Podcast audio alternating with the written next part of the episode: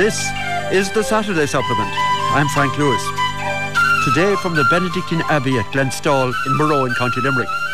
Guided by three Benedictine monks, Father Anthony Keane, a life full of deep thinking and trees. Father Luke McNamara, lecturer in sacred scripture, joint editor of the Glenstal Companion to the Easter Vigil, and Brother Padraig McIntyre, native of Kenmare, chanter, chef. Before Glenstal, director of music in the Diocese of Kerry. At the Gate Lodge, Benedictine hospitality, the story of the Abbey, a land formed by ice. In the Abbey Church, a day of prayer, the miracles of Fore Abbey in County Westmeath, the mission to improve religious art in Ireland. At the monastery reception, the cloister and monastic life, the cloister gardens. In the icon chapel, prayer paintings, the icon of the healing Christ. In the Abbey Library, it all started with a college dropout. Education became a cornerstone, church influence on early Irish learning, education, and science. The importance of music. The Castle School, the monastery as the school of the Lord's service, various communities. At the terrace garden, the dependence of kitchen on garden, an underground garden inspiring geothermal energy. The Cappercullen Mass Rock, with its great Celtic cross, Abbey Owney, the Benedictines' return, the Oak Woodland, linking with Benedictine roots in Subiaco. Today's programme was recorded on September the 2nd. Your take on the story, the scholarship, the challenge. Write Frank Lewis, Mangerton Road, Muckross, Killarney. Email franklewismangerton at gmail.com. Text 083 300 3300 or phone 066 7123 666. We're now at the terraced garden the history, the garden and the kitchen, an underground garden inspiring geothermal energy. Anthony, am I right in thinking that the terraced and other gardens were attached to buildings that go back to the early 17th century? George Stepney and others, in a succession of owners following the Cromwellian conquest, built a great house here called Cappercullen House. Padraig, the relationship between the garden and the kitchen has always been very important here in Glenstal. Historically, here there has always been crops grown Glenstal was, I suppose, a smaller unit with maybe 20 to 30 monks and a school of maybe 60 or 70.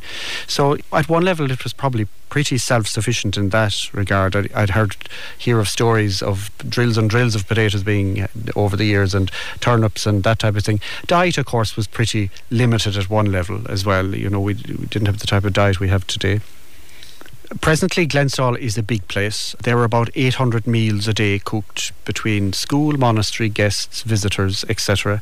So everything happens from one main kitchen. However, lots of things are grown in the garden which we use in the monastery. Lots of fruits, lots of other things coming from the walled garden. It's south facing. The soil is lovely. It's good growing soil.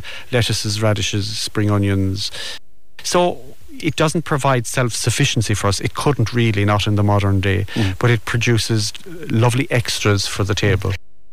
Luke, why an underground garden here in Glenstal? The house here that uh, Father Anthony mentioned is under the tennis courts there. It was a 17th century house, and the terrace garden was built to go with that house. It's the oldest walled garden in Ireland, and that garden was south facing to promote the growth of all sorts of plants, but it also had a very good drainage system underneath. There's old stone drains and pipes. And then when the Barringtons came in the early 19th century, they set up a number of hothouses and they had piping underneath and they had a pump house where they would so they would heat the soil in the, these houses hothouses so they could grow tropical plants a significant amount of the terraced garden there was under glass in their time so when we were digging and planting in the garden, we'd come across these arrays of pipes. We have a lake here, and we had the idea of putting piping down in the lake and taking the heat that comes from the sunshine and the daylight and that radiates down into the water and down into the lake to take that up from the pipes and up to the monastery. And it conducts up. We initially had a pumping system, but now we have a conduction system. So basically, the heat goes into the piping here in the lake and it's conducted through the glycol up into the abbey. It's not pumped anymore. Before, it, there used to be a pumping system and it was quite inefficient, but now it works at a coefficient of 5.5 so that for every unit of energy you use in getting the energy to you, you get 5.5 times of energy out of it. And it actually provides heat for over a quarter of the monastery and campus now. It's made a great impact on our carbon footprint Yeah, as yeah. well. Was that something that was developed here? Or? Well, it's becoming more popular now. This uh, water source heat pump, they're becoming more popular, but we were favoured here by the presence of lakes.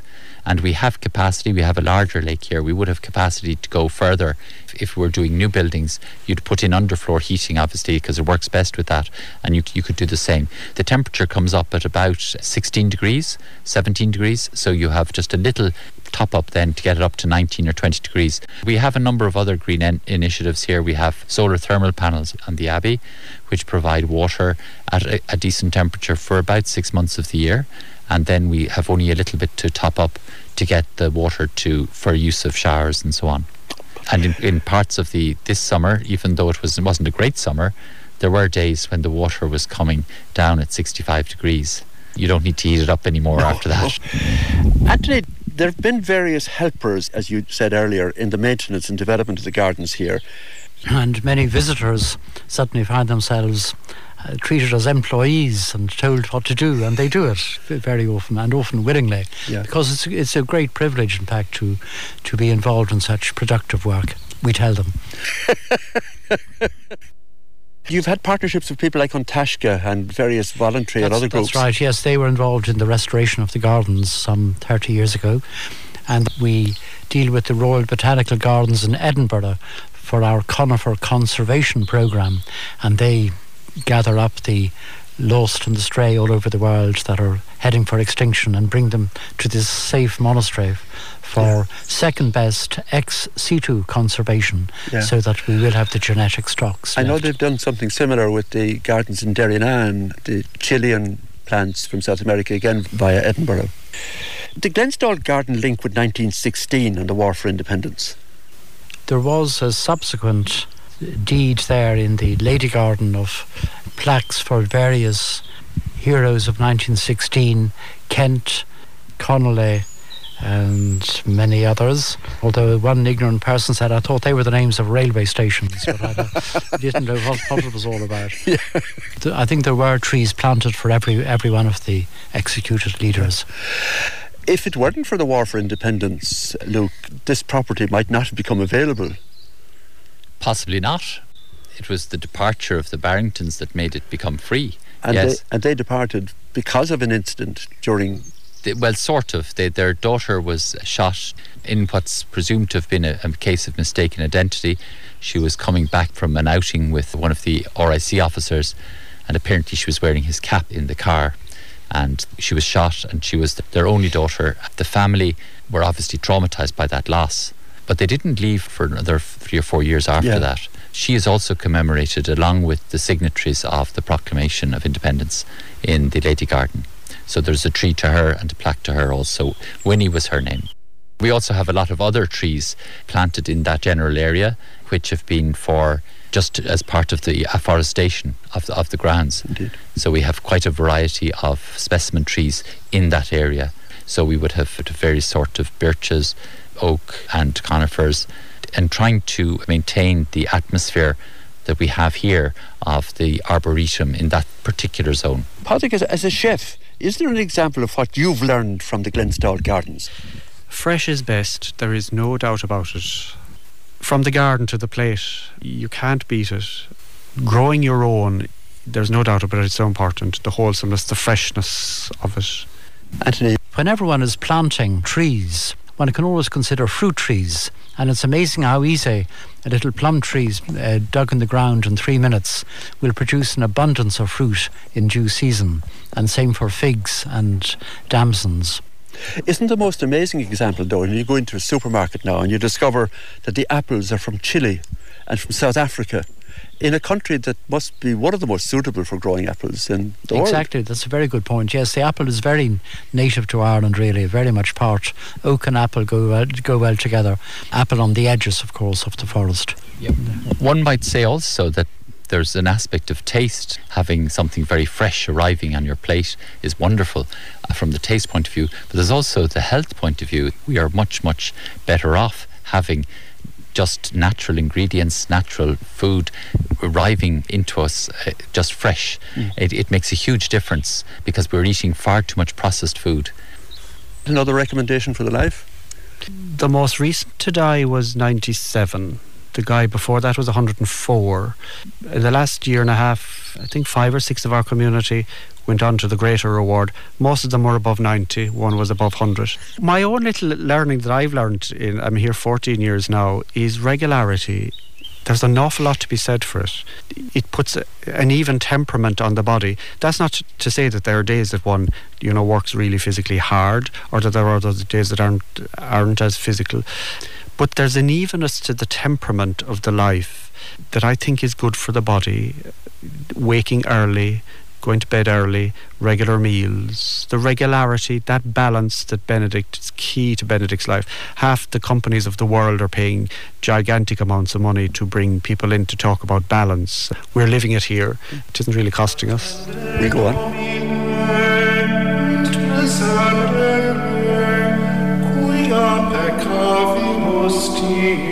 The Saturday Supplement on Radio Kerry, brought to you by Virgin Media, Ireland's best broadband. Visit virginmedia.ie. It's playtime.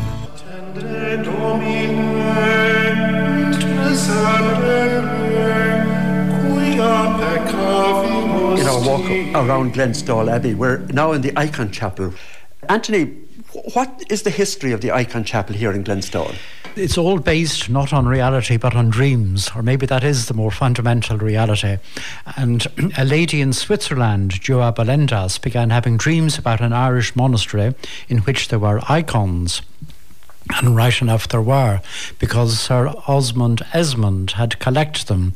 He was a, an Irish Catholic boy who, at a young age, became fascinated with orthodoxy and when he grew up in the 1920s, or even before that, before the Great War, he visited Russia many times and he met many fugitives after the war, and he assembled this collection of very beautiful icons and gave them to his sister, Gelder, who in the 1950s gave them to us.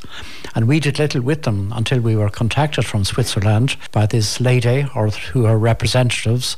Admittedly, one was an old boy of Glenstal. He may have channeled the Holy Spirit in the right direction, and she helped us build this church. Jeremy Williams, the great architect, was the overall designer. And then we went to Cork and Kerry and we found James Scanlon. And if you look at the earth, look at the ground, you see the beautiful colours, the beautiful azure colours in the concrete, which is a reflection of the glories of heaven. This is all James's work. And most splendid of all are these four evangelists in the four roundels, the four great animals of the apocalypse the eagle with his claw, the lion with his sharp teeth, the winged man, which is Matthew, and then over here, this wonderful beast, which is Luke, the ox. Luke, tell me about the icon of the healing Christ. He is in a classic poise with his right hand raised with three fingers joined to represent the Trinity and then two other fingers joined to represent the human and divine natures of Christ. So he's giving the Orthodox blessing. That's his right hand. And in his left hand, he holds open the Gospel book where it says, Come to me, all you who labor and are overburdened, and I will give you rest. Shoulder my yoke and learn from me, for I am gentle and humble of heart. Yes, my yoke is easy and my burden light. That's Matthew 11 28 and following. So that is a frequent text that is used in, in the icons of Christ and sometimes also of the saints. But interestingly, here, this icon, we thought it was a 19th century icon. And five years ago, we had restorers in, and they discovered that there was a layer underneath. And so they cleaned the 19th century layer away, and then they cleaned an 18th century layer away and then they cleaned a 17th century layer away. This is now the 16th century layer, and there is a layer beneath, but they don't want to go any further because, as you can see, it becomes more piecemeal as they go. It goes further. There's the marks of burning from people lighting candles before the icon and then accidentally burning it, and there's also the soot damage. So as those events happened, the people who were praying with this icon updated it, as it were, to cover up the lacunae caused by the burning or mm. by the soot. And it's interesting that the style of the icon changed very much. It became much more Western in the 19th century. It had a solid white halo. with no markings in it. Whereas here we're back to the original or closer to the to the earlier icon style, where we have the Alpha and Omega. I am the beginning and the end, and then you have the cross in it as well, and you will also see the Ha'on, the I am, I am, the, who I am, the the name of God in the halo. The eyes of the icon are very wide open, and all the other senses, the ears, the nose, and the mouth, are very small because when one prays before an icon, one is praying with one's eyes. And one doesn't pray to the icon, but through the icon. The icon is a way of focusing on Christ. And as much as we are gazing upon Christ, it's really Christ is gazing upon us. So there is that moment of communion we the communion we have through the chant and through other means, through art. Mm. Here we have communion through the icon. The one thing that this work of the restorers does say to us is that this icon is not something that was just put in a corner and left. It is something that is a witness to 500 years of continuous prayer. So that's something very precious, and we still pray here every day with this icon. Indeed. This is a gallery like no other that you've ever seen. I mean, the way the lighting is done, the way the paintings are set into frames. Padraig, it's a whole sensory experience. When the community before my time had decided to put this collection on show, they could very easily have decided to take one of the grand rooms and put them on the walls and put in captions under them and charge you five pounds to get in and give you your brochure and let you through the gallery to view. But instead, the decision was taken, or maybe directed by whatever, whoever, to replace them in this space where they would feel at home, this miniature Orthodox church. So the whole experience, the architecture of the space, the lighting, which ideally should be candles, but of course it can't because of dangers. That was, in fact, was James's brother Jack, I think, who got the little car lamps and put them in little copper pipes to give that sense. But the whole space is sensory. I find this place draws me in to a space that I'm not totally familiar with, but is an important place to be, uncharted, unmapped within myself. Anthony, we're talking here about image. Now, St. Basil says that if you, if you are asked, who do you think you are? St. Basil will sympathize with you. He says it's a very difficult, impossible question mm. because he said the soul is like the eye, and the eye can see the hand and it can see the foot, but it cannot see itself. So you who are made in God's image have uh, your soul cannot see itself unless of course it look at God and there it sees the creator of the world the lover of all things existent and that is who you are so if you take this icon here of Saint Nicholas Nicholas was very kind when he was on earth. He was always giving presents, and that lifetime of giving was a phenomenon within the church. He was a bright, shining image of God's love. So after his death on earth, people remembered this image of God that shone out through Nicholas, and that is what they're communicating here in this big icon of Saint Nicholas. The use, Luke, of gold and very strong primary colours. The gold leaf is to symbolize the heavens. So we're, we're speaking about God and His saints in the heavens. So we're in this in between space where we are privileged. In a sense, this is a space created through the icons of prayer. And it's interesting, the icons, we think of the icons as an image on a piece of wood, but in actual fact, the icons create a space between the icon and the viewer. It's an, it's an invitational space it's not simply the icon, but it's the space that is created between you and the icon that becomes that locus of encounter. The icon often has a curvature, and the point of the curvature is about two feet out from it. So you're being addressed by the icon when you come into that space and you're accepting to enter into dialogue in prayer. Padraig, the iconographer is the one who writes their experience of their encounter as they fast, as they reflect, as they pray, and as they read. And the number of weeks or months it may take before they actually write that paint on the gessoed board. It's that, uh, in a sense, God given expression of something that this iconographer or painter, to use a common word, has gone through. So there's a connection with something beyond the image as well as a person's journey into that. And in some sense, we do experience that the whole journey has gone on behind it. Actually, I would like to say that in God, being personal is not being incommunicable. When you look at the icon of St. Nicholas, Yeah. it may seem to block the view of the sanctuary within, but in fact, these icons are like windows through which the glory of the next world shines. And we too are permeable to that glory. So they're not hiding anything, they're actually revealing it, like a prism reveals the colour of light. So these icons reveal the splendour of heaven. And now the Glenstal monks are going to sing Conditor Alme Siderum.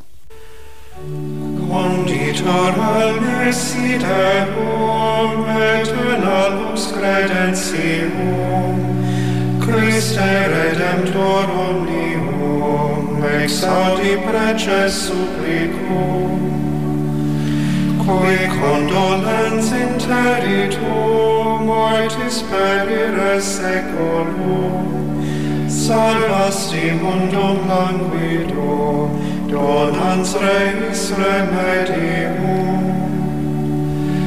Vergente mundi vespere, mutis ponsus de talamo, Egressus honestissima, virginis matris clausulo, coius forti potentiae cenucor curvantur omnium, celestia terrestria, nutu fatentur subdita,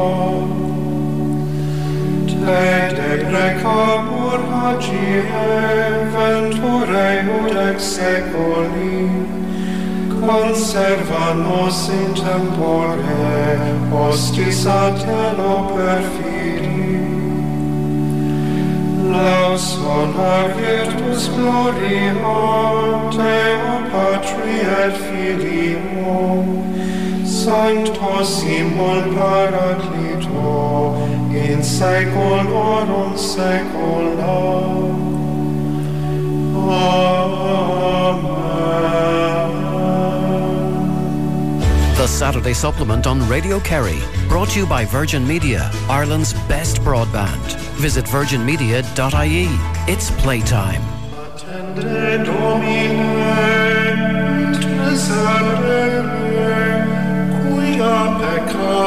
In the Benedictine Glenstal Abbey in Murroe, County Limerick, guided by three Benedictine monks. Today's programme was recorded on September the 2nd. Your take on the story, the scholarship, the challenge. Write Frank Lewis, Mangerton Road, Muckross, Killarney. Email franklewismangerton at gmail.com. Text 083 300 3300 or phone 066 7123 666. Now in the school, talking about its history, the monastery as the school of the Lord's service and the school's various communities, the awesomely dominating gate towers, the keep, the front face, power, wealth, the place that might have become the residence of the Irish Governor General post independence. Anthony, how does it fit with a community who all take a vow of poverty? Well, we all sympathise with the government of Ireland, who, being much more clever than we, refused the offer, knowing how expensive it would be to maintain. We're working our hands bare to the bone to try and keep this place. It's a monument. It was built, I'd say, not for Barrington's comfort, but more as an embellishment on the land. So, if it is a splendid place and it's really a 19th century Disneyland, in fact, but there's some humour in it and some invocation of romantic, wonderful Middle Ages, Yeah. which must have been horrible to live through, but they seem rather splendid in retrospect. We don't consider it a luxury, I would say. Benedict calls his monastery a school of the Lord's service. What he's really saying is this is the place you're going to learn to be the best version of yourself. With his rule and with the giftedness of oneself and the life that is being presented in the monastery, that each monk, day on day, week on week, year after year, runs more freely in that journey. And the way we are then is how we do everything else. So it's not the fact that I bake bread is important, it's the fact that I do that with a monastic attitude. That transferred into the teaching of second level kids from the age 12 to 17 or 18. how to become who you were created to be through music, through art, through science, through geography, through the woodlands that exist here, through sport. A community living a very disciplined life that begins at 5:40 in the morning, a day dominated by prayer where silence is important. Look, how does that fit with running a school with some 230 teenage boys and so many lay staff as well? One of the challenges of being a monk is living in community with people of different personalities. We come to the community with a vocation, but in a sense, God chooses the community that we enter. We don't choose the community that we enter. And all the different personalities that we have to live with, God has chosen those for us. And there's a lot of shaping and humility in that, that we have to adapt ourselves to one another and learn to grow together. And the school is an extension of that. And in fact, dealing with teenage boys of various temperaments going through various challenges in teenage years and puberty and beyond, that also can be very challenging and demanding of one's energy and creativity in terms of how, how do you respond to this or that. There are various tricks, techniques that we, we can have from the Rule of Benedict that tells us that we need to respect the voice of the youngest. We need to be open to the, their input in, in decisions. Just last year, we had a sustainable energy committee and we did an energy master plan here with in connection with the SEAI involving students from the school and monks and staff. The students wrote in the report, they spoke about we, we in the Glenstal community, referring to the school community, the staff and the monks mm. as one. And I thought that was something special and that in no way diminishes the, the monastic community. It's a sign that we are open to the others and to grow w- together with them. Mm. And there is this notion that growth is something that only happens between 12 and 18. But having 12 to 18 year olds with us causes us to grow continuously because we have to grow and adapt with them. And it's not simply, you know, children come from various walks of life, various life situations. That demands adaptation on our part. Mm. It also demands adaptation on their part. But it's a joint journey that we must make together and we must listen to the voice of the Lord in each other and not simply in ourselves. Glenstal Castle.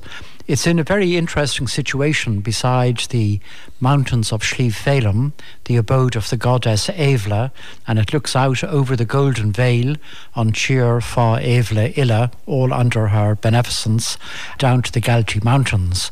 And I, uh, many of us would regard this belief in the goddess Eivla as a premonition of divine wisdom, Sancta Sophia, which is a celebration of the beauty of creation, because she is also the goddess of the sun, the goddess of light and warmth and creativity. And all that fits in with the later Christian expression here. Yes, totally. The Irish mythology was possibly contributed to by monks. So you have Christ like figures like Lug or Louis, Louis Lóbhada, who is the liberator god who re- releases the crops for harvest in autumn, hence the celebrations of Lughnasa. So his myth was possibly shaped by the monks with Christ in mind. So he is part of our Old Testament, our pre revelation of God's incarnation, of Christ's coming on earth. How to become free of attachments and choose only God. I think one might distinguish between attachments, which are crippling, and engagements, which are creative. There's a lovely line in the Upanishads that by which we perceive kisses, perfumes, sounds, music of love, that is the Lord who is, that is who you are. Yeah. So if one appreciates not just the beauty of beautiful things, but the very way in which we appreciate them, if we understand that our perception is God given, then these beautiful things become the source of celebration rather than enslavement.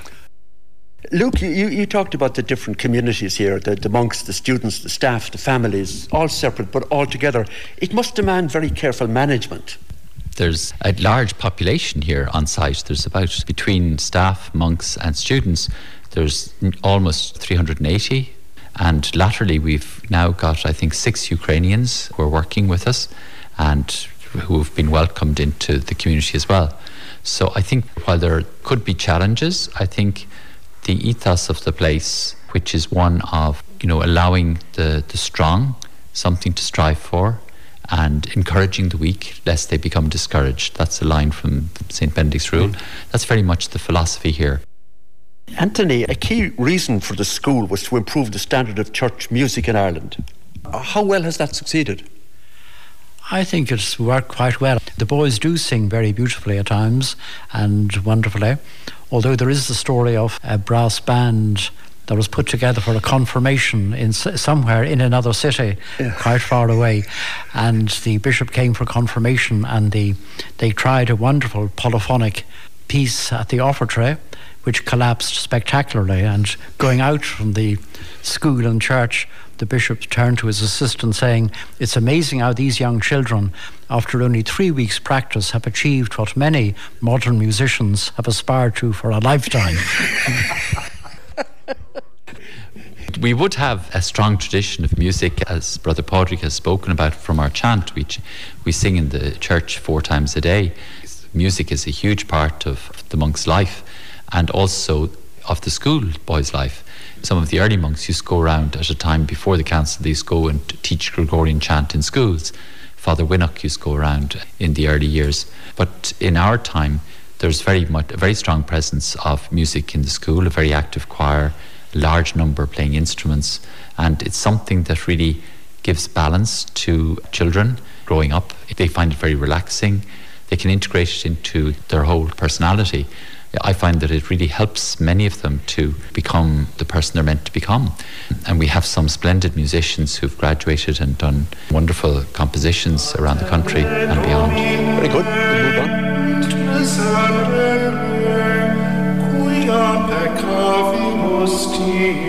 The Saturday Supplement on Radio Kerry, brought to you by Virgin Media, Ireland's best broadband. Visit virginmedia.ie. It's playtime.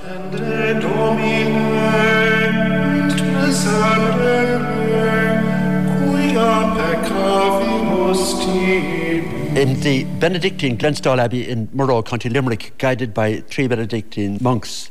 Now at the front gate, we talk about Benedictine hospitality and habitation of this site and the formation of the landscape. In chapter 53 of the rule, the reception of guests, St. Benedict says, All guests who present themselves are to be welcomed as Christ, for he himself will say, I was a stranger and you welcomed me.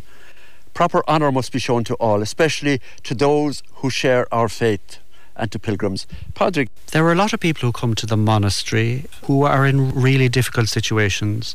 Some people come as a last resort and they may not be well themselves. They may be coming from very difficult family, domestic situations.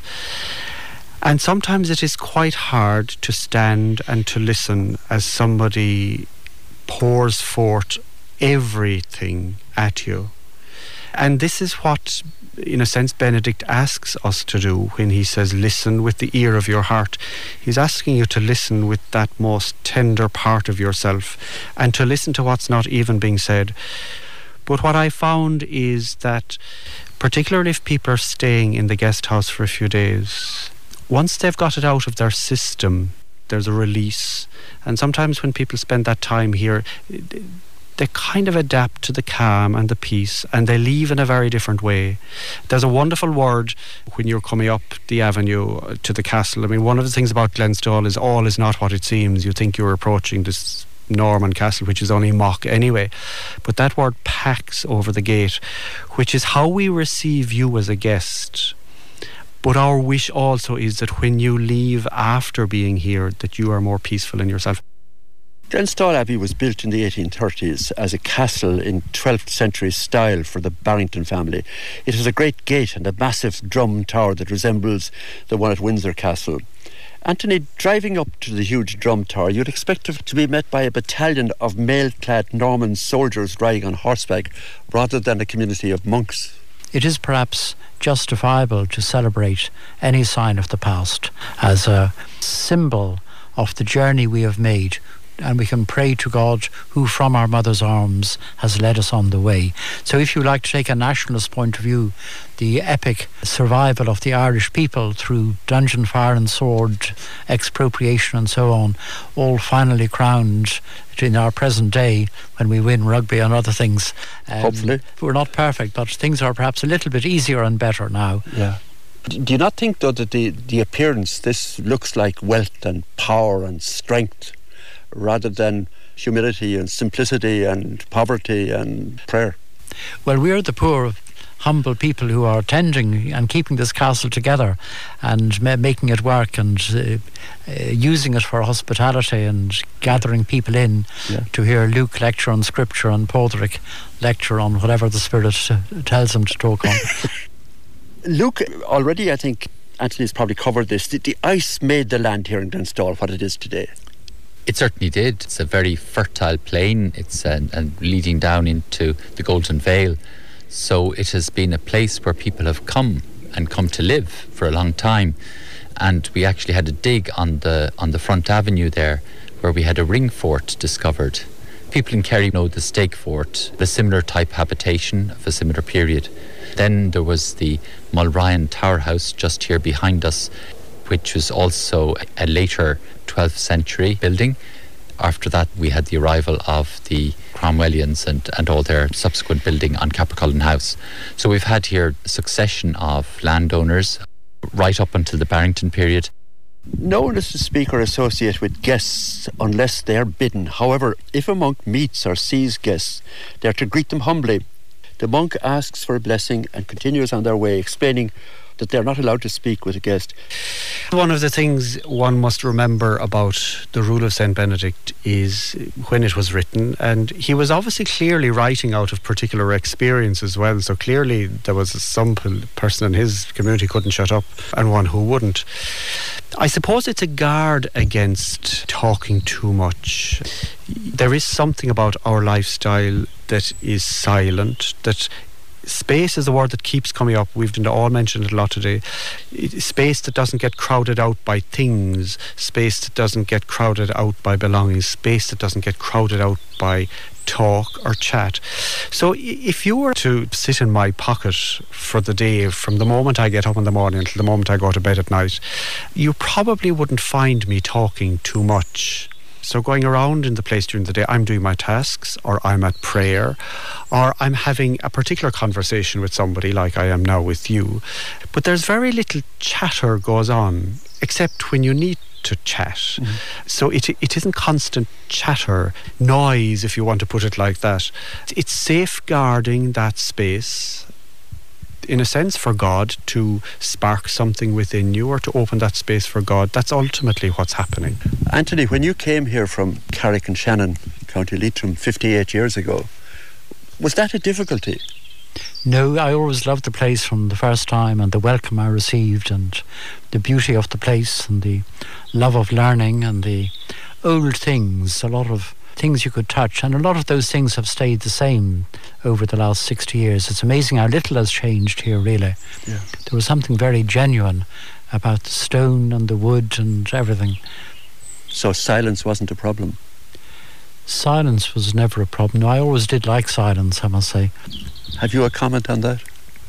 silence is is golden is that's one of the things that people say out in the world but it's I, would say essential for monastic life to have moments of silence in the day because it's through those moments that the that the spirit can work. And it works through all times but they're propitious or special moments for the spirit to work. And it's like uh, a husband and wife you have to make time for conversation to make a marriage work. And likewise for, for a monk one has to make time for God. And you, one does that in a particular way through said prayers and and community prayers and so on but also through making time to listen to hear through silence And now to take us out to break and the 10 o'clock news, the Glenstal monks are going to sing Attende Domine. Attende Domine, et miserere, quia peccavimus tibi. Attende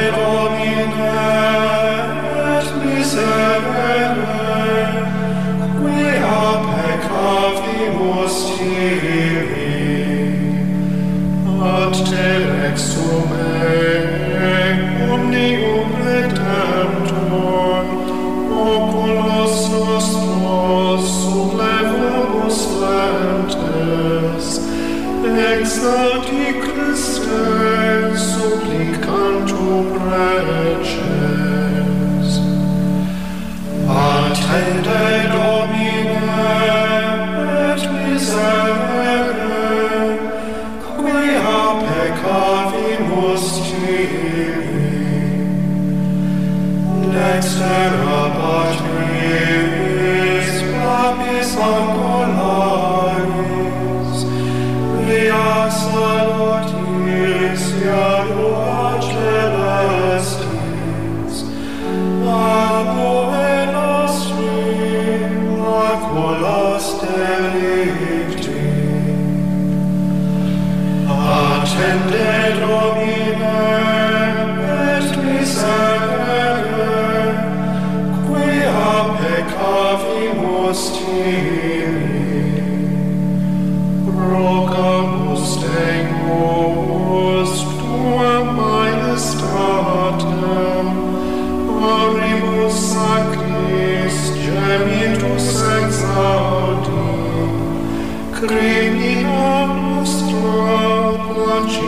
placidus indulge. Attende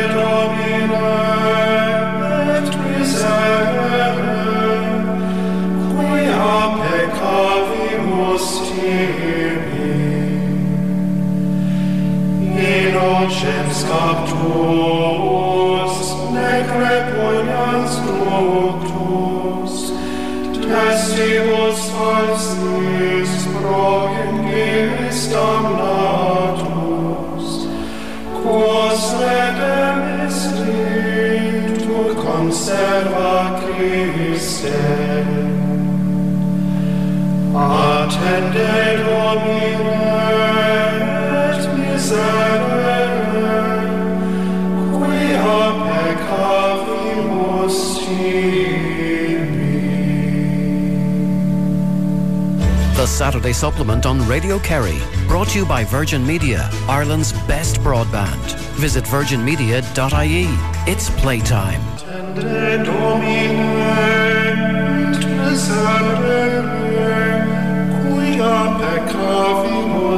Welcome back. On our walk around the Benedictine Abbey in Glenstal, guided by monks Father Anthony Keane, who's a specialist in the whole area of forestry, particularly keen on the conifers. Father Luke McNamara, lecturer in sacred scripture, author of My Chosen Instrument, the characterization of Paul in Acts 758 to 1541, and joint editor of the Glenstal Companion to the Easter Vigil and Brother Padraig McIntyre, a chanter at the, the liturgy, man, uh, manager in the kitchen, and uh, in charge of visiting groups and uh, reflection days. A native of Kenmare, before Glenstal was director of music at the Diocese of Kerry and in the cathedral. Today's programme was recorded on September the 2nd. Your take on the story, the scholarship, the challenge. Right, Frank Lewis, Mangerton Road, Muckross, Killarney. Email franklewismangerton at gmail.com. Text 083 300 3300 or phone 066 7123 666. Now, outside the front door of the church, a place of prayer, the Benedictine Day, the, history of Benedictines in Ireland, artwork here in the church. Padre Glenstal is a place of prayer. Most people, when they talk about prayer or think about prayer, are talking about prayers. And that's true to a point. It is an activity.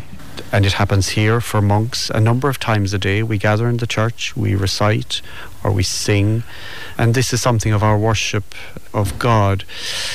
But they, in a sense, for us here, are the scaffolding because all of our life or our time here has if we understand prayer as something with a connection with God, then all of our life here has something to do with that. And Benedict even prescribes that before you take on a task, you should pray to God to direct you through it. So that there's something of the what I'll say the official prayers of the day hold the rest of the day in some sort of a framework. The first Benedictines in Ireland are said to have established an abbey on the Rock of Cashel between 1074 and 1100. Anthony. The establishment of monasticism in Ireland and the huge difficulty that many of the pagans had with Christianity, with, with its limitations. You know how Oisin went off to Tirnanog and came back to find Ireland very changed, and he fell off his horse and touched the earth and became an old man of 300 years age. And they brought him to St. Patrick, and St. Patrick said, See what, what a wonderful place Ireland has now become. All the beautiful girls like Siobhan here have joined the convents and they become nuns. From every hill, yeah. you have the music of bells ringing. And Oisin would reply, Sweeter by far was the sound of Fionn's hunting horn as we chased the deer down the slopes of Ben Edair, or Howth Hill. And so that conflict between what is church and organised in prayer and what is splendour of God's creation, what is the love shown through creation, has always been in Ireland. So what I'm saying is that monastic life possibly is pre-Christian. Certainly in India, it is. There were monks in near Mumbai going way back into times BC. So this time, this idea of searching for wisdom is a very ancient thing. Searching for the divine wisdom, the eternal wisdom, is his name, which is, of course, Christ. And St. Justin said that many of these ancient people were Christians. He said Socrates, for example, was a Christian because he sought the Logos, or the Word of God, and found it. One of the key reasons why the Archbishop of Cashel, Dr. Harty, in 1927 was so keen to establish a Benedictine abbey here in Glenstal was to improve the standard of religious art in Ireland. Luke, the windows in the church here are an example of that. Well, not just the windows in the church, but also the statues in the church, the stations of the cross, the vessels we use at the altar. In the Rule of St. Benedict, written in the early 6th century, we hear of eight prayer periods. I wonder did they had time for much else? That's just me with my very practical mind. I think it's quite possible in, in a lot of the earlier monasteries that not everybody was in church all of the time. I don't think they actually could have been. But I think translating that into where we are today, it, it goes back to what I said earlier that all of one's day is held in that prayer time. How do you run a school in a monastery? We've had made practical adjustments here over the years. So matins and lauds are combined for us in the morning, 25 to 7. It's about 50 minutes. Mass around middle of the day. Vespers, 6 o'clock in the evening. Compline at uh, 25 to 9 at night. They are the holders of the prayer times of the day. And we are all there all of the time when we're here. Look, what you were doing here from an art point of view was showing excellence, showing good example, hoping that others would use art in the same sort of way to produce. I mean, a lot of the early statuary in Ireland was was awful. It wasn't for exhibition purposes, really. It was really to pray, to yeah. pray, and to, to stimulate prayer. It may have uh, stimulated others to, to imitate or to produce artwork elsewhere, but the primary purpose was for prayer, and even the act of creating this artwork was a prayer in itself for the artists. But if you have excellent art, you're more likely to do that than you are if, if, it, if it's a Oh, absolutely. sort of fairly imbecilical thing. Yeah, no, no. Good art is, is, is, is a wonderful way to connect in prayer. And it's a very, very valuable, and we're fortunate that we have artists both in the musical level and at the art and at the visual arts level here in the community. And that there is a tendency in all monasteries to attract such people because monasteries are a place, as we said, of beauty, and that's what that's what draws, in a sense, people who are artistic and have inspiration to come here. Patrick, t- take me through a typical day here in Glenstal. I suppose be, it happens individually for many and it, they attach themselves to the general structure. But you could say that most people are stirring before six in the morning, getting into the stillness of the day. Our official prayer is at 25 to 7 in the morning morning matins lauds. That takes about 50 minutes. There's a period of silence for 20 25 minutes after that, after which the Angelus goes. The Angelus, in a sense, announces the end of the silence. Most people will take breakfast sometime within the next half an hour to three quarters of an hour. In silence, people just collect their own and sit in the refectory and have it. The working day for most people starts around nine o'clock until midday. Mass at ten past twelve, followed by lunch. A lot of people will take a siesta afterwards, and I personally will say I take near the guts of three quarters of an hour. Actually, solid sleep after that. If I don't have it, it doesn't work well for me. By two o'clock in the day, most people are back at some form of activity or work. Often people take a cup of tea later around four o'clock. The day kind of quietens about five ish. People are reading, I suppose, moving into that quieter part of the day. The work of the day is over. Six o'clock is Vespers, lasts about half an hour, sung in Latin. It's a quiet time after that until about 10 past 7. Supper's quarter past 7 lasts about 20 minutes. The recreation period where people go to the to the recre or the common room, community room after that until about half 8. 25 to 9 is Compline, which is finished at 9 o'clock. Most people are in their bed by 10 o'clock. After Compline is silence. That can be the busiest day that God will ever give you in your life. But it all happens in those proportioned and appropriate ways prayer, meal, work, silence, reflection. And one tends not to spill into the other. Anthony, are you hopeful for the future? Very hopeful for the future, which doesn't mean that everything has to stay the same. I'm very hopeful because it'll all work out. Whether God wants us dead or alive, we'll be doing God's will. So I am not imposing any uh, a thousand year Reich obligation on God's providence. But I'm very hopeful for the future. And I certainly see in Ireland, if you take a more cosy view, say, of the church and just the Irish people, I see if practice, religious practice, should collapse totally or be very diminished, I see the Holy Spirit still working in great, great and wonderful ways. And one can think the vessel is broken and the fragrant oil of the Spirit has been poured out and is manifest everywhere. So you, you don't feel the kind of doom and gloom that is so often expressed in relation to the decreasing numbers of, of priests, the decreasing numbers of religious, the closing of convents and so on? Well, thankfully, I'm not in charge of the fabric of the church, and I don't have to find nuns for every convent or priests for every seminary. It's all part of God's will, and the whole of life, all of earth, is a symphony based upon God's design. And you and I are not the writers of the score. So all we have to do is sit back. It's a bit like dolphins in the sea. When a great tsunami wave comes, it's very powerful. It lifts everyone and brings them along. And the, all the dolphin can do is just play on the wave and know that it'll lead to another place so so that's I see the present moment as a tsunami wave charging through time. It's all part of God's plan. We don't know where it's going. I remember being in Lyon once and getting on a train, and I, I, as we do in Leitrim, I went up to the head of the train to speak to the driver. And to my horror, when I got there, there was no driver, and there we were flicking tracks going in and out of arches and tunnels, and there was no driver. I thought it was a wonderful model of the world's economy and his and politics today. It's just going at increasing speed, and no one seems to be in charge. So obviously the Lord is in charge, and uh, it's a mystery beyond our our understanding, but one to be enjoyed.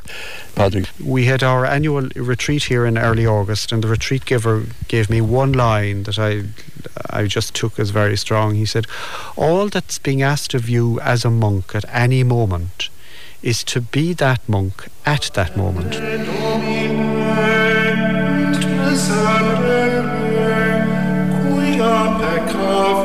The Saturday Supplement on Radio Kerry, brought to you by Virgin Media, Ireland's best broadband. Visit virginmedia.ie. It's playtime.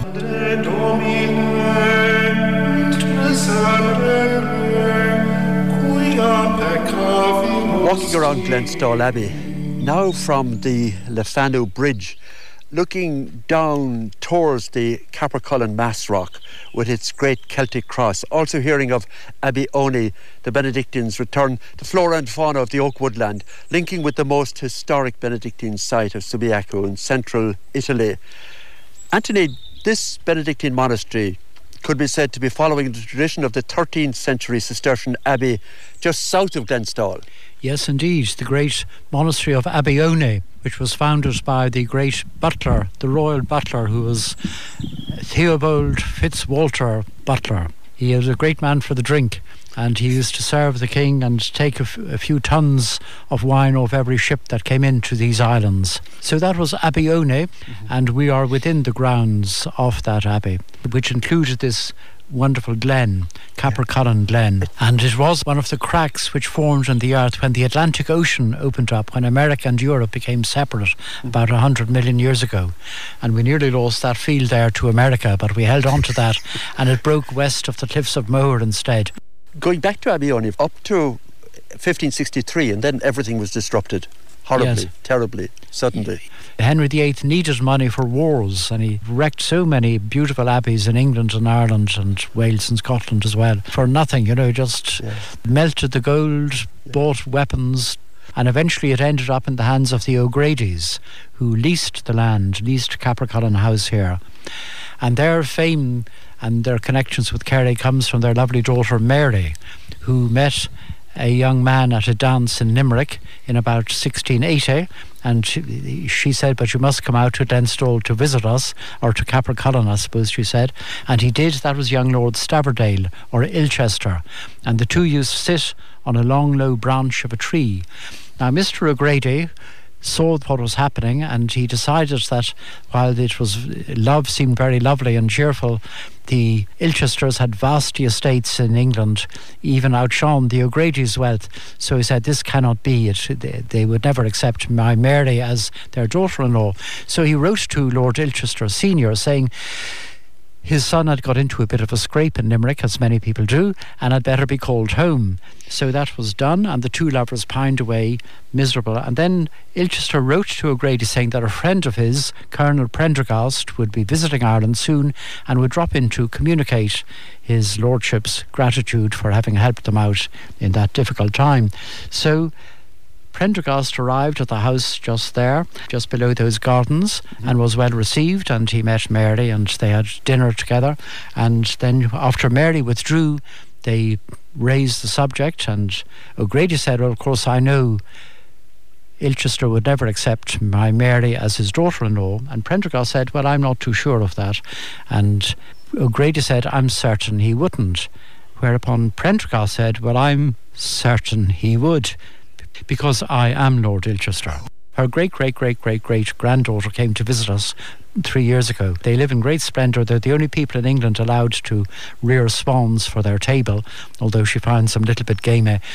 And of course, the important Kerry connection is that Mary O'Grady in Ilchester's fifth daughter, the Lady Louisa, married into the Lansdowne family, and thus began that line. So, in a sense, Kenmare and Kerry and Lixnaw, the estates of the Lansdownes, the Petty Fitzmaurices, have a connection here in Cappercullen House in the townland of Cappercullen, which is part of Glenstal Abbey. And Luke, as well as all of that, you have a specimen oak tree and oak woodland remnants here in Glenstal. We have primeval oak forest here, much like you have in Kerry. And within that oak forest, in particular, the Killarney fern. Anthony. God has blessed America with a wonderful people and most magnificent trees. And the Americans very cleverly arranged their mountains to run north south rather than running east west the way we have the Pyrenees and the Alps. That means that pulsating glaciations in Europe result in trees getting mashed on the north facing slopes of these mountains.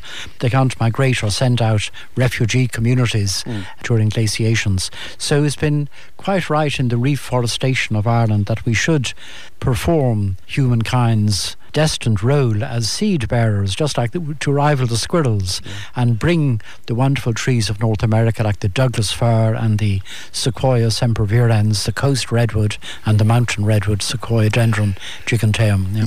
On Earth today, we have some 62,000 broadleaved trees. We'll call them angiosperms, that is, trees with seeds in a vessel whereas of the conifers or the gymnosperms, that is with seeds in, in a cone, which are not contained in a vessel but just simply slip in between the scales, we only have 800.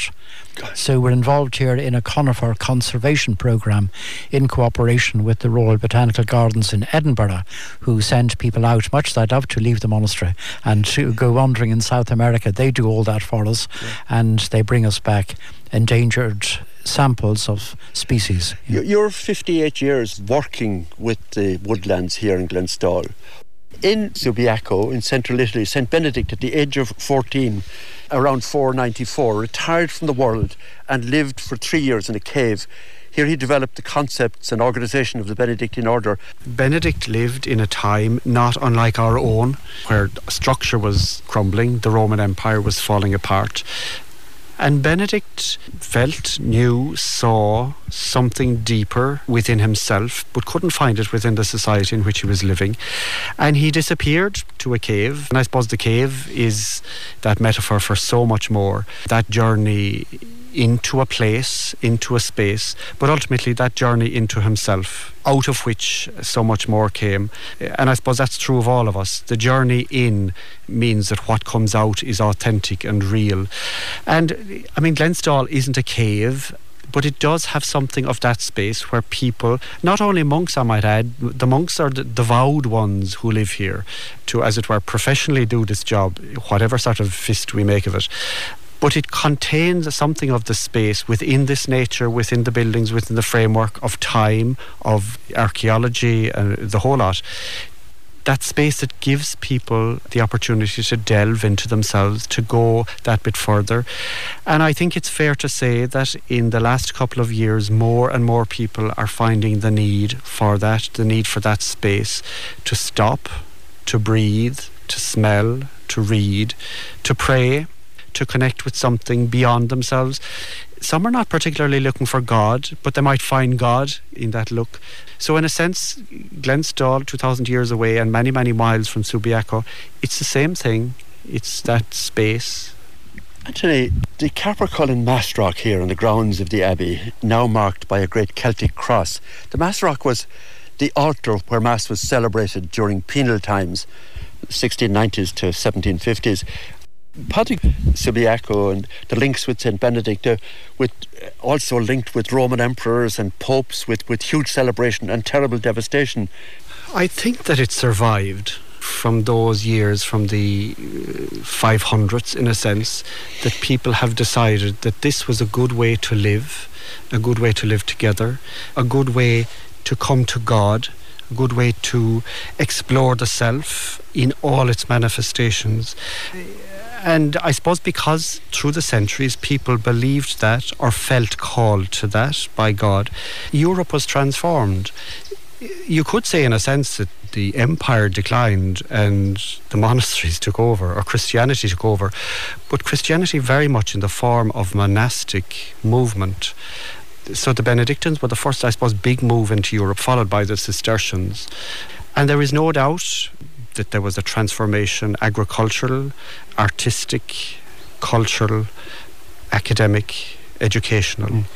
through people who fundamentally said yes to God and decided to go with it and let their whole being be explored and blossom and grow. And it is what happens when you say yes. All sorts of wonderful things do happen. We came here in 1927. We came at the end of the year in 1927, just after Christmas, before the new year. Mm and the annals speak of them having the first meal with one of the Belgians going out to shoot a rabbit, and that's what they had for their supper. so it was pretty much going out there on mission, going out into mission territory, the unknown for those Belgians. Mm. This was a completely unknown country. They had not a word of English. Mm. It was really an extraordinary adventure for them.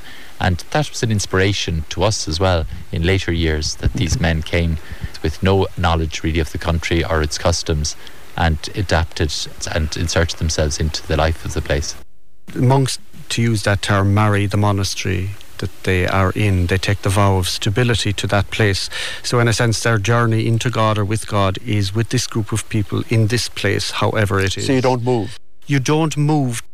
Listen is the first word in the rule of St. Benedict. So, if you come to us as a visitor, it's not up to me to be chattering to you. It's up to me to provide the space for you to say whatever you want rather than me thinking of the next thing I should say to you. People uh, around about come to Mass. You also have people who come to do retreats here, or people come just to, to be in a quiet place. Or most fundamentally, they come through the front gate and walk the avenues and experience the beauty that you're experiencing today the trees, the woodland, the, the spaces. And now the Glenstal monks are going to sing.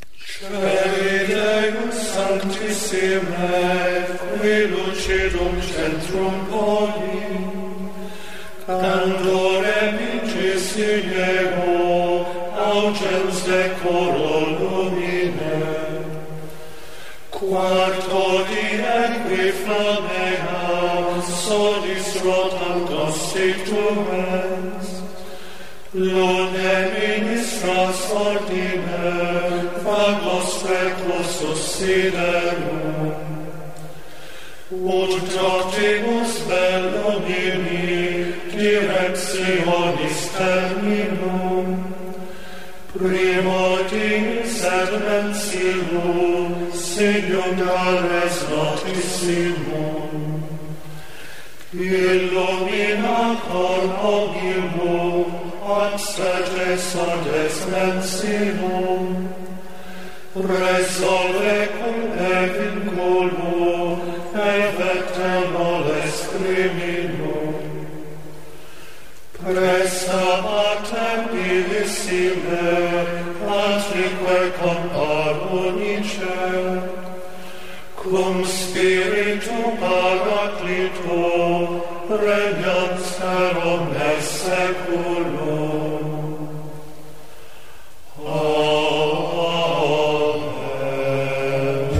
Saturday Supplement on Radio Kerry. Brought to you by Virgin Media, Ireland's best broadband. Visit virginmedia.ie. It's playtime.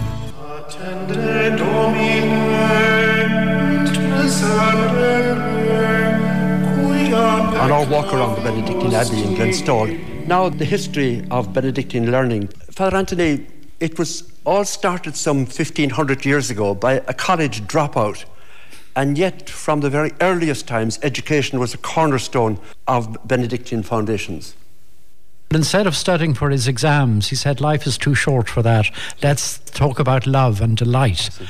And let's discover the hidden meaning behind things instead of just learning things off by rote or according to what's required. Let's first of all discover the deeper mystery in things. Perhaps I would venture to say that if Benedictine learning has a characteristic, it is that openness to the goodness and delight, taste and see that the Lord is good in everything, whether it be science, uh, whether it be seismology or chemistry or botany. There's that fundamental delight. Much of the foundation of Irish learning, education, science, as we know it, goes back to the early Irish monks. The Benedictines were very innovative in managing the land and they brought in new irrigation techniques, they brought in techniques for cultivating crops, they brought in new crops. For instance, the Abbey of Jerpoint, which was a Cistercian foundation but inspired by the rule of Benedict, where we see new agricultural techniques coming into play. Uh, now, Bernard wasn't totally satisfied with the choice of diet for his monks because they were brewing a lot of the grain that they had. And they were using that grain to nourish themselves because there, there was limited amount of food. But Bernard wanted his monks not to drink, and uh, he asked Malachy to stop them. The monks actually went on strike in Jerpoint. But that was sorted out afterwards when Malachy explained that the Irish needed their grub, their food, and their nourishment, and an odd joke. Benedictines are associated with Gregorian chant. The fundamental is how do we express text? How do we pray? And from the very beginnings, the Psalms particularly have been the core element of the worship of all religious groups, really. But that musical expression, it is probably the finest and easiest, I would say, way of expressing the text. Mark Tierney, writing of the origins of early days of Glenstal, quotes a letter from Archbishop Harty in what amounted to his charter for Glenstal, and I quote, The permission extends to an arts and crafts school which could be a great boon to ecclesiastical art in Ireland, and also a higher school of general studies in which the pension of boys would be sufficiently high to make the school very select, unquote. education is a right for everybody and it's important. But what was intended in the foundation of the school at the beginning was a school that would work in harmony with the Abbey and form one community. And basically, there's the community of the school and the Abbey working together, learning together, growing together. And that has to be of a certain size. If it were too big, it would destroy the dynamic. Of course, the notion of select may have the connotation of being elitist. Mm-hmm. That was not what was intended and has never been. It was always intended to be as open as possible, to as wide a group as possible. And we have had a number of scholars over many decades now in the school, but as a way of increasing the reach of the school to wider groups. So it is really important. And even newer Irish that have come, we would have had some Ukrainian presence in the school as well. We make an effort to reach out to wider groups. We also have a lot of groups that come here of school going age who come for retreats and things. The school is a place of leisure. That's what the word means monastic leisure. And that space, that rest, allows us to grow and to grow and recognize the beauty of one another and of God and to have that harmony getting people to sing. Uh, I think it's possible. There were some parts of chant that, of course, they're Kyrie eleison. Very simple mm. for people to respond to that. Mm. And people do. And I think we're definitely in the, the worshipping church at the moment moving towards or in a time where people who come to church really want to be in church because people who don't want to be there just don't come anymore and that's fine how do you participate in something if you're not actually vocalizing yourself, if you're not walking yourself? How do you participate? And that's a skill. That's one to attach yourself to something while listening, and listening being just such a key concept and word within the mm. whole monastic Benedictine world. The future of Benedictines in education 250,000 students in the world in Benedictine schools, mostly in the developing world. We have a very strong presence in Asia and in Africa, but also in Australia and uh, North America. Europe is the lowest continent for Benedictine education, so it's good that we're here. We're one of the, the rare species in, in, in Benedictine terms mm. to have a school in Europe. There's a few in England, but beyond that, there's very, very few left in Europe. Benedictines in science to improve processes and improve agriculture, improve viticulture, but the science has always had an aspect of beauty and the search for beauty and harmony. So there's been a number of Benedictine architects who've worked on churches and had correct proportions for chant. There's been a number of Benedictine artists, and we have a number in the community here of artists. So it's something that you would often find in a monastery. You would have either an iconographer or an artist or musician because the Benedictines align their science with the search for beauty and search for God through beauty. And as Brother Padraig mentioned there about the chant, art is another way of entering into the soul. Anthony. There are two theologies, as far as I can understand it, and I'm in the midst of much better theologians than I am. But one Christian theology thinks of Christ perhaps as a little godkin of the Christians who comes 2,000 years ago with the catechism in his hand and says, I'm going now, but I want you to have this off by heart by the time I come back. Now, the other theology, which I think is a much more Irish one, at least more ancient Irish one, sees Christ as not just the God of the Christians, but as Lord of the universe, and considers him in his pre incarnational phase as the eternal wisdom of God, manifesting himself not just in Christian doctrine or even scriptures, mm. but throughout all creation. The heavens proclaim the glory of God, and the firmament shows forth the work of his hands.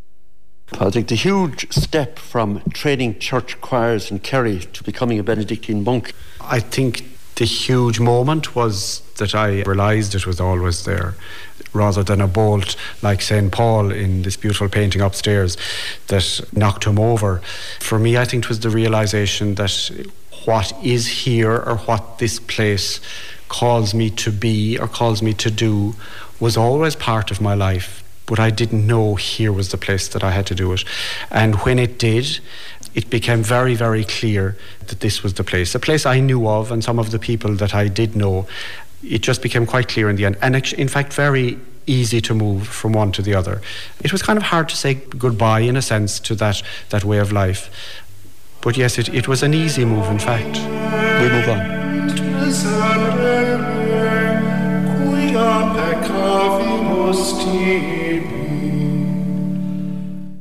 The Saturday Supplement on Radio Kerry, brought to you by Virgin Media, Ireland's best broadband. Visit virginmedia.ie. It's playtime.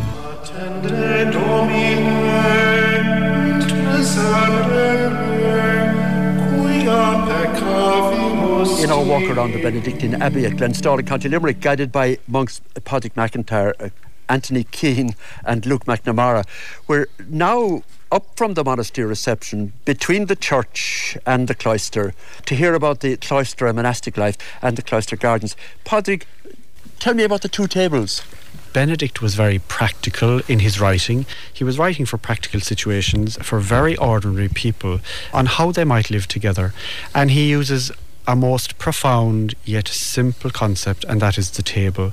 And most of his rule or his we'll call them recommendations for living together are based around the table and he he divides it into two the table of the church, the table where we are fed at the Eucharist and the Word of God, and the table of the, the refectory where we are fed at the table with bread and tea and whatever is needed. And what's really, really interesting to show his commitment to these places, the only place that Benedict really talks about sanctions or excommunications, that dreadful word, to be out of communion with, are at the table. So misbehaving for Benedict, coming late, bad practice at either place, Benedict sees as putting you outside of the community. So he sees them as the central places where community happens in the community, gathered at the table of the Eucharist, as you would have experienced when you were visiting today, and gathering at the table in the refectory. It's where we learn our trade of being together as individuals, as unique individuals, yet having to live that life together that very simple concept of table.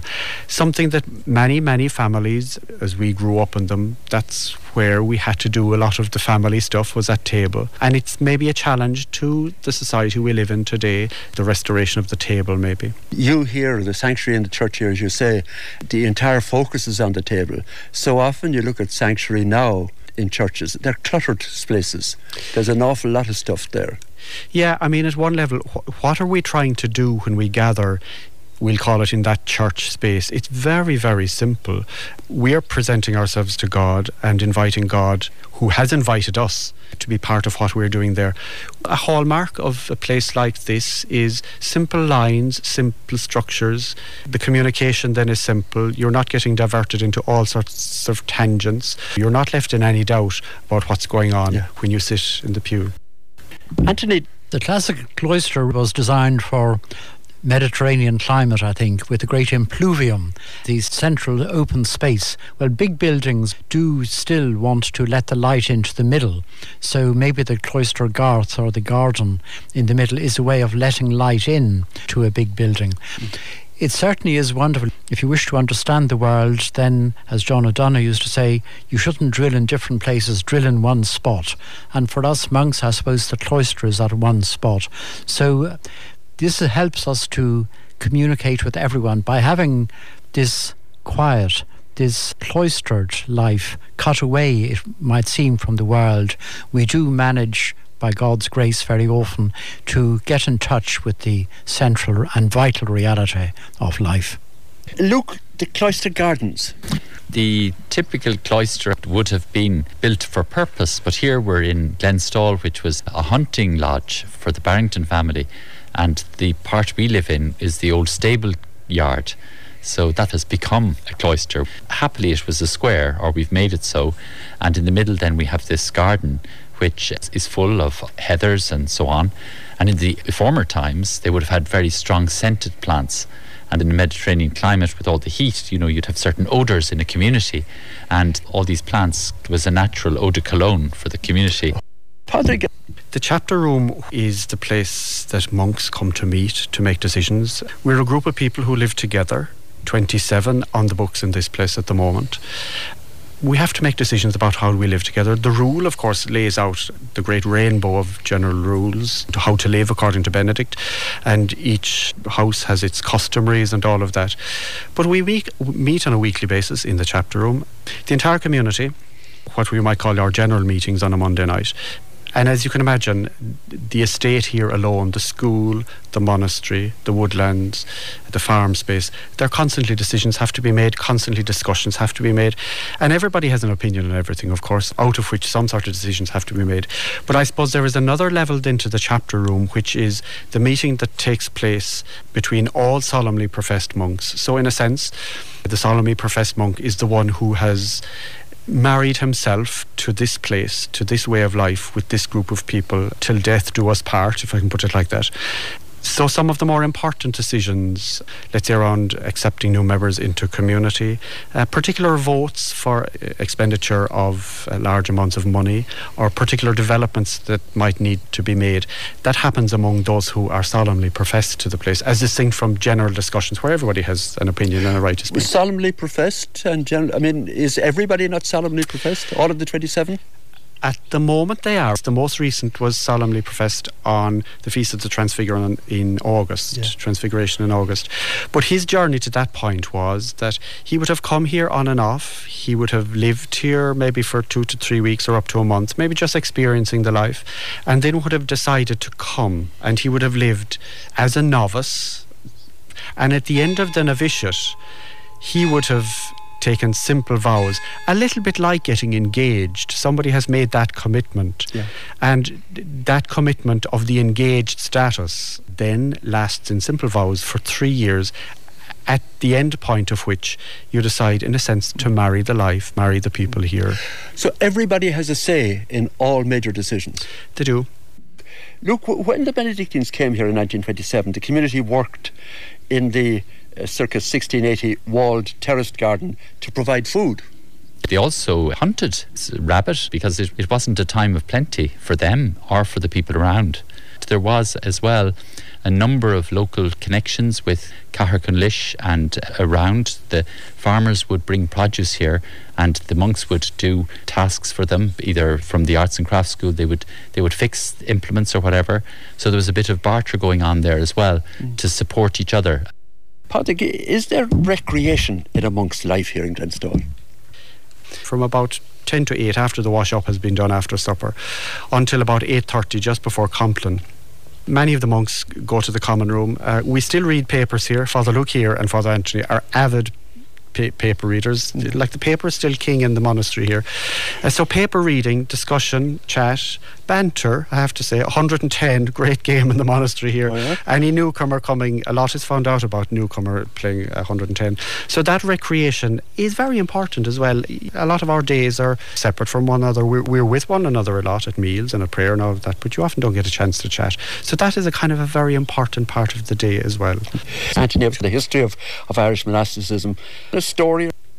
the return of the monks in 1830, namely our Cistercian brothers, when they came first of all to Kerry, Rathmore, they moved then to Mount Melleray, where they got some 300, 400 acres of rather poor mountainy land. The monks pitched their tents in that place. And when they woke up the following morning after having arrived, it was absolutely foggy, as it often is on the Knockmealdowns. And they looked out into the mist where there was a faint light and they saw all these shadows moving around. And what had happened was that the men of Clonmel and other places had put their spades on their shoulders in very hard times to come up and drain the land. They were so delighted that this celebration of creation, which is monastic life, had returned once more to, li- to be among them. That they did a colossal job digging drains in impossible conditions, and the monks have lived there ever since. Shortly afterwards, we had the famine in Ireland, and Melleray had a trough which was filled with grain every day, and it never ran out all through the famine. So people who came to Melleray were able to get a bag of grain for their family. But where did the grain come from? people would donate it. The farmers would donate it. The farmers, the grain farmers in the region would donate it to the monks, and then the monks would redistribute to the poor. It was a big trough, and it, it never ran out all through the time of the famine. So it it's still remembered very much in, in the West Waterford, uh, East Cork, and South Tipperary region. The monks had a way of persuading people and landowners because of the, where they'd come from themselves Some of the many facets of the Benedictine Abbey of Glenstal in Murroe, County Limerick. Find out more on the website. Attend Mass in person or on the internet at 10 on Sundays and 10 minutes past 12 every other day. Join in the office, Matins and Lauds at 6.35am, Vespers at 6pm and Compline at 8.35pm. Make a retreat. Special thanks to Father Luke McNamara, who made all the arrangements, and my other two guides, Glenstal monks, Father Anthony Keane and Brother Patrick McIntyre. On today's programme, location sound Siobhan Lewis and post-production Colette Foley. Let me have your take on the story, the, the scholarship and the challenge of Glenstal. For me, Frank Lewis, until the last Saturday in October, the 28th, when we'll hear eight aspects of the story of Killarney from a number of groups and individuals. Joe McGill will be back with you next Saturday. Thanks for your company. Francis Jones will be with you after the news. And now to end today's programme and take us to a break on the 11 o'clock news, the Glenstal monks sing Psalm 110. Jerusalem gaude, gaudium magno, quia veniat tibi salvator, alleluia. Confitebor tibi Domine in toto in concilio iustorem et congregatione. Magna opera Domini, exquisita in omnes voluntates eos. Confessio et magnificentia opus eius, et justitia eius monet in saeculum saeculi. Memoriam fecit mirabilium suorum, misericors et misericor Dominus, escandedit dementibus se. Memorarit in saeculum testamentis sui, virtutem operum suorum annunciabit populo suo. Ut et ilis heredit totem gentium, operam manum eus veritas et judicium. Fidelia omnia mandata eius, confirmata in saeculum saeculum, facta in veritate et equitate. Redemptionem misit populo suo, mandavit in eternum testamentum suo. Sanctum et terribile nomen eius, initium sapientiae timor Domini, intellectus bonus omnibus facentibus eo, laudatio eius manet in saeculum saeculi. Gloria Patri et Filio et Spiritui Sancto. Sicut erat in principio et nunc et semper et in saecula saeculorum. Amen. Jerusalem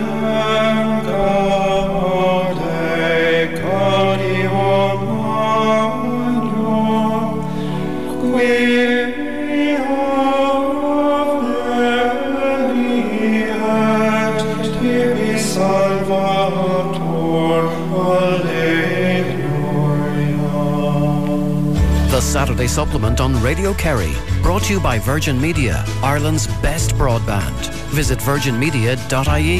It's playtime.